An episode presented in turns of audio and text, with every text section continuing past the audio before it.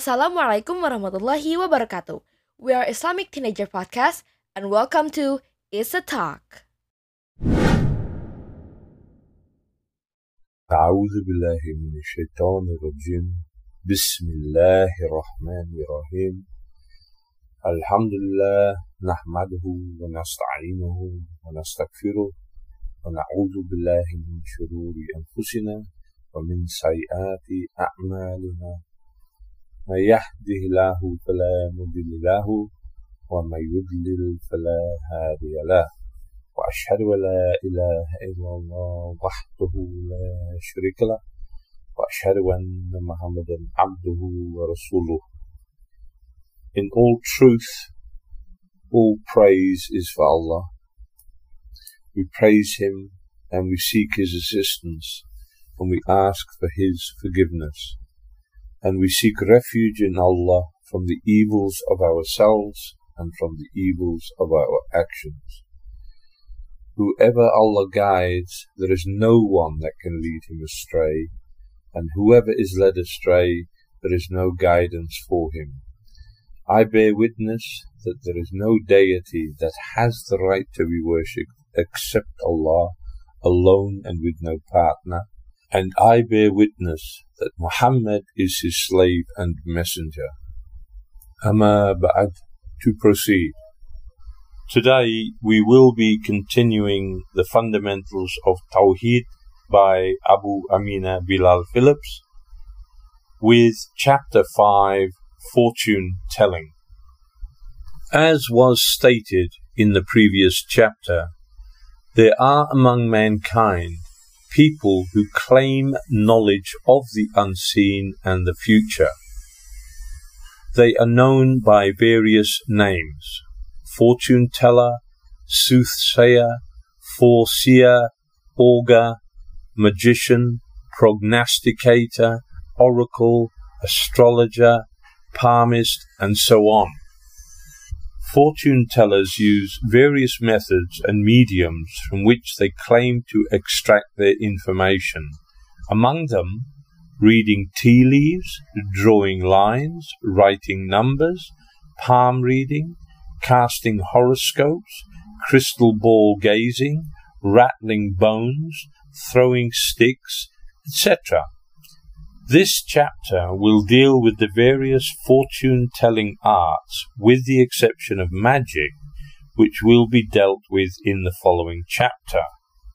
Practitioners of occult arts which claim to reveal the unseen and predict the future can be divided into two main categories.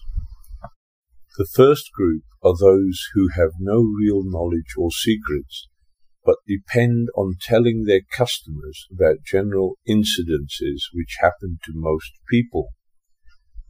They often go through a series of meaningless rituals, then make calculated general guesses.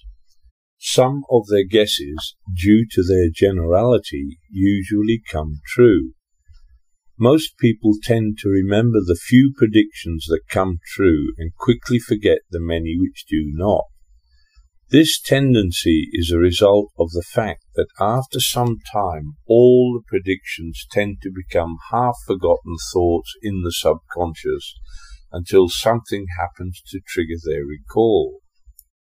For example, it has become a common practice in North America to publish at the beginning of each year the various predictions of famous fortune tellers. When a survey was taken of the various predictions for the year 1980, it was found that the most accurate fortune teller among them was only 24% accurate in her predictions. The second group are those who have made contact with the jinn. This group is of greater importance because it usually involves the grave sin of shirk, and those involved often tend to be highly accurate in their information and thus present a real fitna for both Muslims and non-Muslims alike. World of the Jinn Some people have attempted to deny the reality of the jinn about whom the Quran has devoted a whole chapter, Surah Al-Jinn. By relying on the literal meaning of the word jinn, which comes from the verb janna, yajunu, to cover, hide, or conceal, they claim that the word jinn really refers to clever foreigners. Others have even stated that a jinn is a human who does not have a true mind in his head, but he has a fiery nature. But the reality is that the jinn represent another creation of Allah which coexists with man on the earth. Allah created the jinn before he created mankind, and he also used a different set of elements than those used for man. Allah subhanahu wa ta'ala said, وَلَقَدْ خَلَقْنَا الْإِنسَانَ مِنْ صَلْصَالٍ مِنْ حَمَإٍ مَسْنُونٍ وَالْجَانَّ خَلَقْنَاهُ مِنْ قَبْلُ مِنْ نَارِ السَّمُومِ Verily, we created man from dried clay, from black putrid mud, and we created the jinn before that from a fiery wind. Surah Al-Jinn, ayat 26 and 27. They were named jinn because they are hidden from the eyes of mankind. Iblis, Satan, is from the world of the jinn even though he was among the angels when they were commanded by Allah to prostrate to Adam. When he refused to do so and was asked why, Allah subhanahu wa ta'ala said, قال أنا خير منه خلقتني من نار وخلقته من طين He said, I am better than him. You Allah created me from fire and you created him from clay. Surah Sad, Ayat 76. Aisha radiallahu anha reported that the Prophet sallallahu alaihi wasallam said, The angels were created from light and the jinn from smokeless fire. Allah subhanahu wa ta'ala also said, وَإِذْ قُلْنَا لِلْمَلَائِكَةِ اسْجُدُوا لِآدَمَ فَسَجَدُوا إِلَّا إِبْلِيسَ كَانَ مِنَ الْجِنِّ And when we told the angels to prostrate to Adam, they all prostrated except Iblis. He was of the jinn. Surah Al-Kahf, Ayah 50. Therefore, it is incorrect to consider him a fallen angel or the like. The jinn may first be divided into three broad categories according to their modes of existence. The Prophet ﷺ said, There are three types of jinn. One type which flies in the air all the time, another type which exists as snakes and dogs, and an earthbound type which resides in one place or wanders about. Jinn may be further divided into two categories according to their faith Muslims and Kafirs.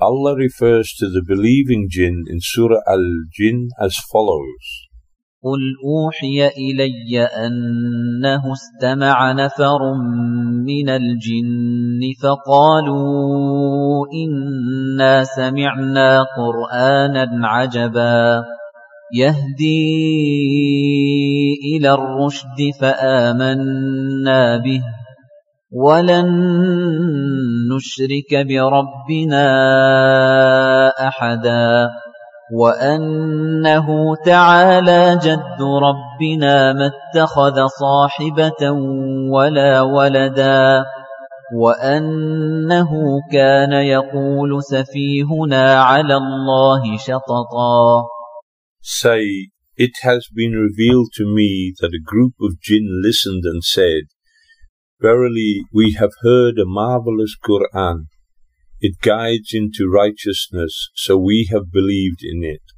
and we will never make partners with our Lord. He, may our Lord's glory be exalted, has not taken a wife nor a son. What the foolish ones among us used to say about Allah is a horrible lie. Surah Al-Jinn, ayat 1 to 4. وَأَنَّا مِنَّا الْمُسْلِمُونَ وَمِنَّا الْقَاسِطُونَ فَمَنْ أَسْلَمَ فَأُولَئِكَ تَحَرَّوْا رَشَدًا وَأَمَّا الْقَاسِطُونَ فَكَانُوا لِجَهَنَّمَ حَطَبًا And there are among us Muslims and others who are unjust. Whoever accepts Islam has sought out the right path. As for those who are unjust, they will be fuel for the hellfire. Surah Al-Jinn, ayat 14 to 15. The disbelievers among the jinn are referred to by various names in both Arabic and English. Ifrit, Shaitan, Qareen, demons, devils, spirits, ghosts, etc. They try to misguide man in various ways. Whoever listens to them and becomes a worker for them is referred to as a human shaitan, devil. Allah subhanahu wa ta'ala said, وكذلك جعلنا لكل نبي عدوا شياطين الإنس والجن Likewise, we have made for every prophet an enemy, shaitans from among mankind and the jinn. Surah Al-An'am, Ayah 112.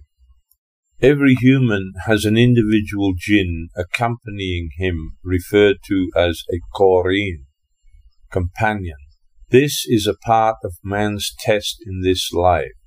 The jinn encourage his lower desires and constantly try to divert him from righteousness. The Prophet ﷺ referred to this relationship as follows. Every one of you has been assigned a companion from the jinn. The Sahaba asked, Even you, O Messenger of Allah? And the Prophet replied, Even me, except that Allah has helped me against him and he has submitted. Now he only tells me to do good.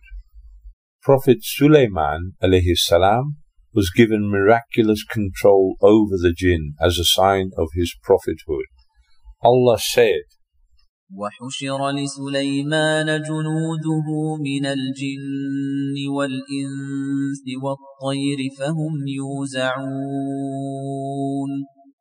And we gathered for Suleiman his army from the jinn, mankind, and the birds, and they were all kept in order and ranks. Surah An-Namal, Ayah 17. But this power was not given to anyone else.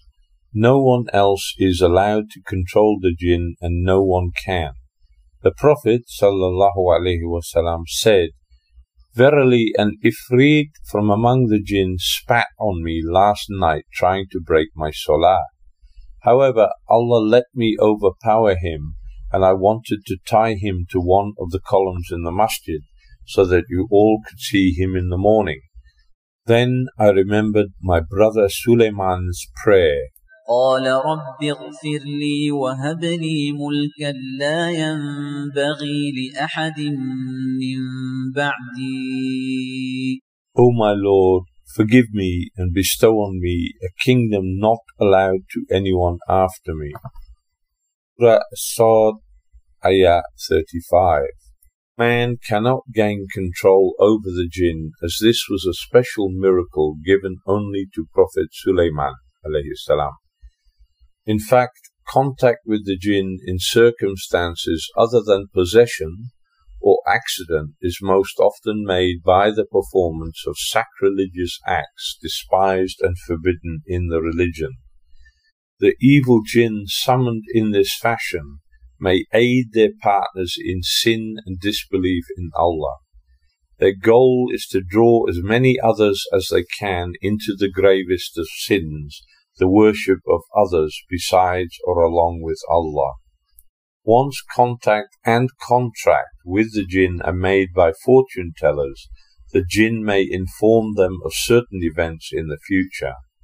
The Prophet ﷺ described how the jinn gather information about the future.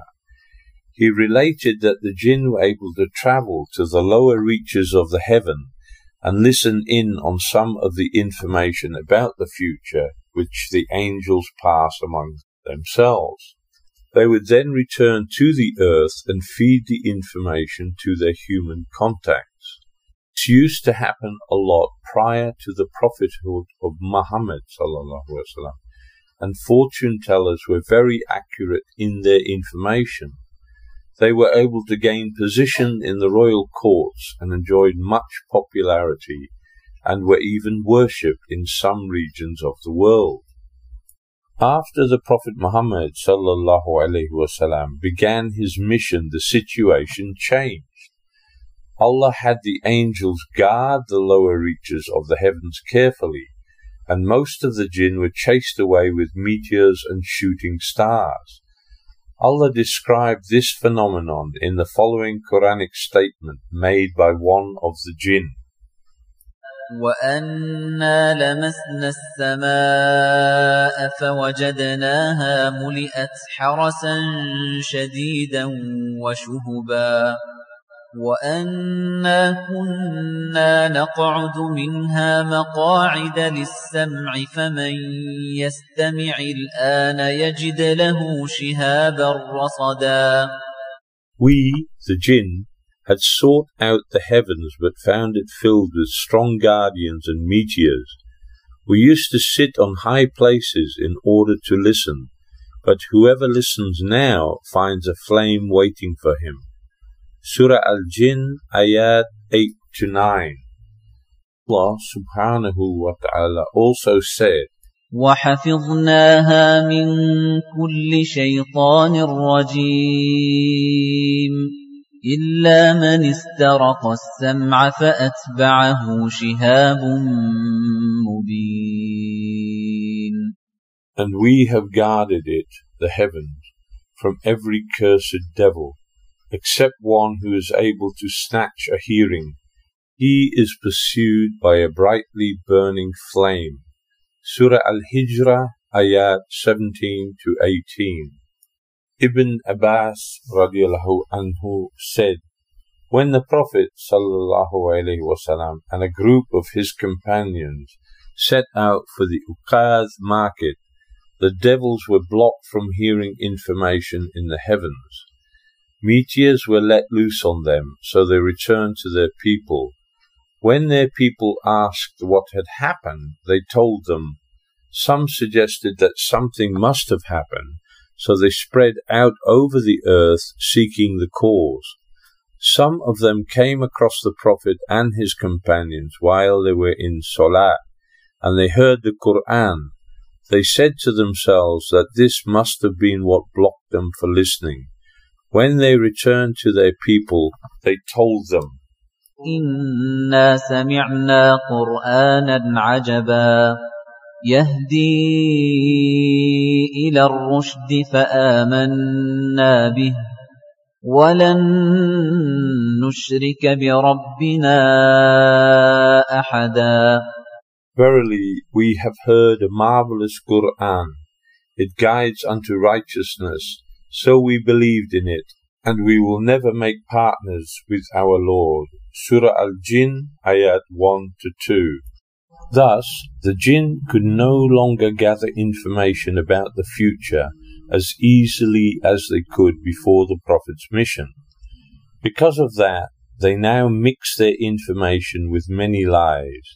The Prophet ﷺ said, They, the jinn, would pass the information back down until it reaches the lips of a magician or fortune teller. Sometimes a meteor would overtake them before they could pass it on. If they passed it on before being struck, they would add to it a hundred lies. Aisha radiallahu anha to that when she asked Allah's Messenger sallallahu alaihi wasallam about fortune tellers, he replied that they were nothing. She then mentioned that the fortune tellers sometimes told them things which were true. The Prophet ﷺ said, That is a bit of truth which the jinn steals and cackles in the ear of his friend, but he mixes along with it a hundred lies. Once, while Umar ibn al-Khattab anhu, was sitting, a handsome man passed by him. Umar said, if I am not wrong, this person is still following his religion of pre Islamic times, or perhaps he was one of their fortune tellers. He ordered that the man be brought to him and asked him about what he suspected. The man replied, I have never seen a day like this where a Muslim is faced with such accusations. Umar said, Verily, I am determined that you should inform me. The man then said, I was their fortune teller in the time of ignorance. On hearing that, Umar asked, Tell me about the strangest thing which your female jinn told you. The man then said, One day while I was in the market, she came to me all worried and said, Have you not seen the jinn in their despair after their disgrace and their following of she camels with their riders? Umar interjected, It is true. The jinn is also able to inform their human contact of the relative future. For example, when someone comes to a fortune teller, the fortune teller's jinn gets information from the man's Qareen of what plans he had made prior to his coming. So the fortune teller is able to tell him that he will do this or that or go here or there. By this method, the real fortune teller is also able to learn about a stranger's past in vivid detail. He is able to tell a total stranger of his parents' names, where he was born, the acts of his childhood, etc. The ability to vividly describe the past is one of the marks of a true fortune teller who has made contact with the jinn. Because the jinn are able to traverse huge distances instantaneously, they are also able to gather huge stores of information about hidden things, lost articles, and unobserved events. Proof of this ability can be found in the Quran in the story about Prophet Sulaiman and Bilqis, the Queen of Sheba. When Queen Bilqis came to see him, he asked the jinn to bring her throne from her land. قال عفريت من الجن أنا آتيك به قبل أن تقوم من مقامك وإني عليه لقوي أمين And Ifrit from among the jinn said, I will bring it for you before you can get up from your place. Verily, I am strong and trustworthy for the assignment. Surah An-Naml, Ayah 39. The Islamic ruling on fortune telling. Because of the sacrilege and heresy involved in fortune telling, Islam has taken a very strong stance towards it. Islam opposes any form of association with those who practice fortune telling, except to advise them to give up their forbidden practices. Visitation of fortune tellers. The Prophet wasallam laid down principles which clearly forbade any form of visitation of fortune tellers. Safiyyah reported from Hafsa radiallahu anha, the wife of the Prophet, that the Prophet wasallam said, "The salah of whoever approaches a fortune teller and asks him about anything will not be accepted for forty days and nights." The punishment in this hadith is for simply approaching a fortune teller and asking him or her questions out of curiosity this prohibition is further supported by Muawiyah ibn al-Hakam as-Salami's hadith in which he said, O Messenger of Allah, verily there are some people among us who visit oracles. The Prophet replied, Do not go to them. Such a severe punishment has been assigned for only visitation because it is the first step to belief in fortune telling. If one went there doubtful about its reality and some of the fortune teller's predictions come true, one will surely become a true devotee of the fortune teller and an ardent believer in fortune telling. The individual who approaches a fortune teller is still obliged to make his compulsory salah throughout the 40 day period, even though he gets no reward from his prayer. If he abandons the salah altogether, he has committed another major sin. This is similar to the Islamic ruling in the case of salah on or in stolen property, according to the majority of jurists. They hold that whenever obligatory salah is performed, it produces two results under normal circumstances. It removes the obligation of that prayer from the individual, and it earns him a reward. If salah is performed on or in stolen property, it removes the obligation of salah because it is devoid of reward. Consequently, the Prophet wasallam forbade praying the same obligatory prayers twice. Belief in fortune tellers. The Islamic ruling with regard to anyone who visits a fortune teller believing that he knows the unseen and the future is that of kufr, disbelief. Abu Huraira and Al Hasan both reported that the Prophet wasallam said, Whosoever approaches a fortune teller and believes what he says has disbelieved in what was revealed to Muhammad. Such a belief assigns to creation some of Allah's attributes with regard to the knowledge of the unseen and the future. Consequently, it destroys Tawheed al-Asma wa Sifat and represents a form of shirk in this aspect of Tawheed. The ruling of kufr includes, by analogy, qiyas, those who read the books and writings of fortune tellers listen to them on the radio or watch them on the TV, as these are the most common means used by 20th century fortune tellers to spread their predictions. Allah clearly states in the Quran that no one knows the unseen besides Him, not even the Prophet Muhammad sallallahu alaihi wasallam. Allah subhanahu wa ta'ala said, وعنده مفاتح الغيب لا يعلمها إلا هو With him are the keys to the unseen, and none knows it except him alone. Surah Al-An'am, Ayah 59.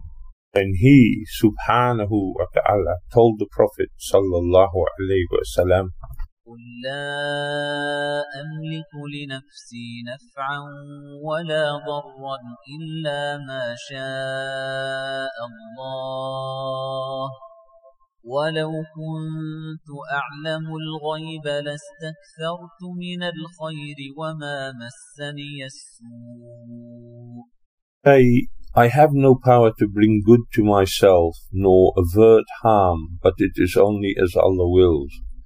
If it were that I knew the unseen, I would have multiplied the good and no evil would have touched me. Surah Al-A'raf, Ayah 188. And he, subhanahu wa ta'ala, also said, قل لا يعلم من في السماوات والأرض الغيب إلا الله Say, none in the heavens nor the earth knows the unseen except Allah. Surah An-Naml, Ayah 65. Therefore, all the various methods used around the world by oracles, fortune tellers, and the like are forbidden to Muslims. Palm reading, I Ching, fortune cookies, tea leaves, as well as zodiacal signs and biorhythm computer programs all claim to inform those who believe in them about their future.